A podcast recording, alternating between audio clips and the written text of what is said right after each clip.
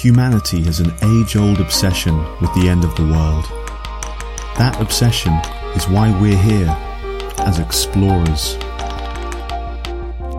You're one of the first people to set foot in this dark new world, and you're about to start on a journey you'll never forget.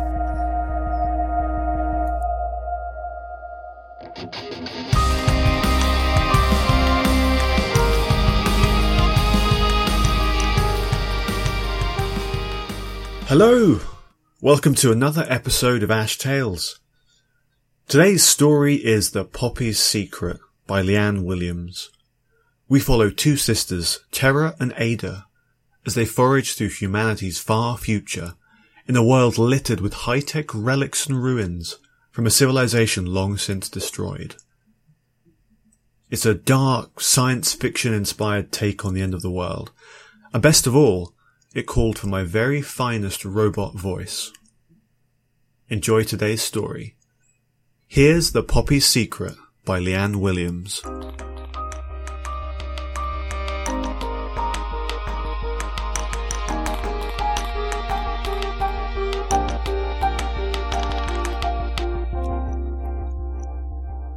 Ada, will you sit down? Tara gives her best impression of a scowl up at me, though to my eye she looks more like a puppy that's about to sneeze. I shrug and make a show of inspecting my arrows, clearly too busy for such nonsense. Tara sprawls on her back, pillow tucked under her head, taking in the clouds and the nodding poppies. The landscape bleeds out around us, thousands of crimson heads on emaciated hairy stalks. They shiver with the breeze that snakes its way around the crumbling vast buildings. The ancient landscape hisses with their movement.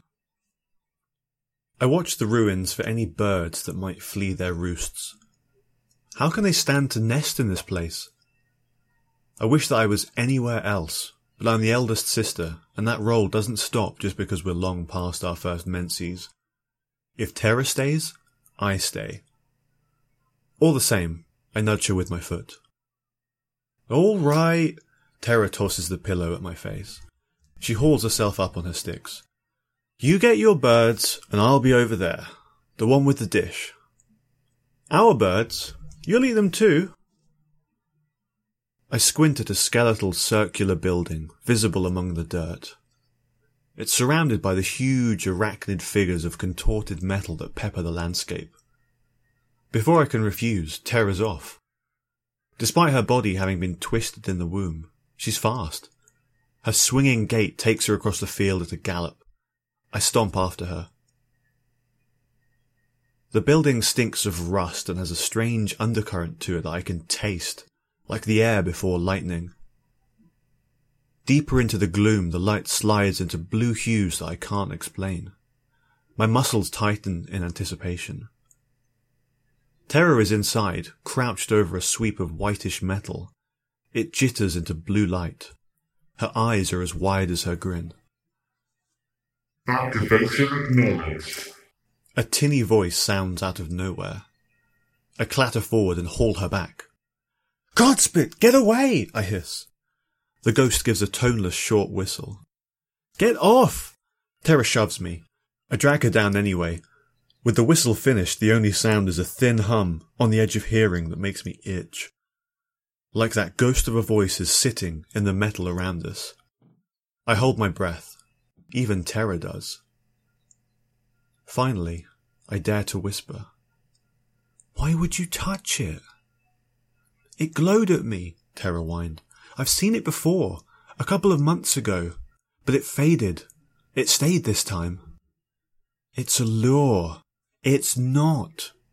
This place is haunted. Of course it's a lure. My jaw tightens at the infuriating way her brown eyes search mine, her eyebrows lifted in challenge like I'm a fool.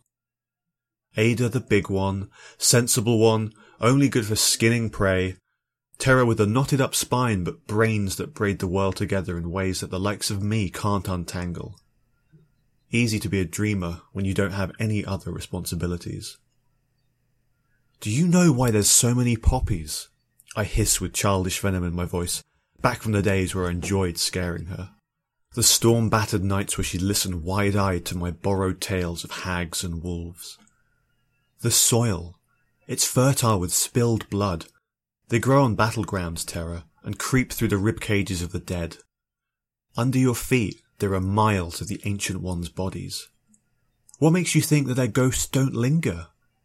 They wipe themselves out and they want your soul instead. Terra falters, but her expression hardens. She jerks her arm away. No, it's not like that. These are echoes. Terra looks uneasy, back to the glowing slab.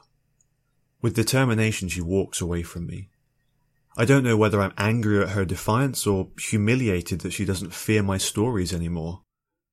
I relent. I stay put. Terra presses the panel. The voice returns and I resist the urge to rush forward and protect her. Accessing log. Playback blocked.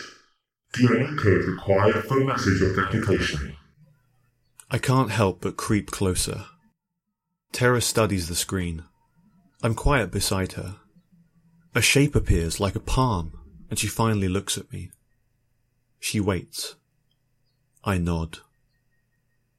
When Terra puts her palm on the shape, the whole contraption comes to life. DNA code logged.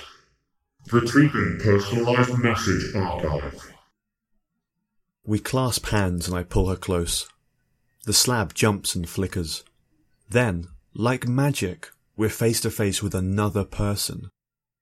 Like a portrait, he's isolated to a frame. He wears a material I've never seen before, smooth like sealskin. Behind him are rolling hills and the crawling metal spiders. They sit patiently as pets as thousands of people move around them, all dressed alike. This man has a friendly face, something familiar in it. He isn't looking at us, but through us. Echoes. This is the log of Private Archer, 772244. It starts tomorrow. They say we're to stay stationed out here. The enemy will come to us. It suits me. You know how they say that knights are always at the advantage in their own castle? It's good. It's good. His smile goes on too long. Look, you all keep out of the way and keep safe. Survive. Humans have to survive. I'll see you soon. Be brave. I love you. The image cuts out. We exhale. Are you okay? I breathe. Terra nods and squeezes my hand. That's not a ghost. I know. There's one message left on the screen, flashing gently. I place my hand on the display, but the message doesn't change. All logs completed for DNA code number 2347. Do you wish to view logs for further DNA codes? That message was made for us, Terra says, frowning. What if there's more? For other people? We could find them. We step away and I look to that great sprawling poppy field. I think of all the bodies in the soil. We can try. And that's all from another episode of Ash Tales.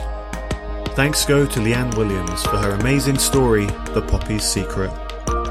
If you'd like your story featured on the show, head to ashtales.com where you can listen to all previous episodes, read all of our featured stories, and submit your own story for inclusion. Until next time.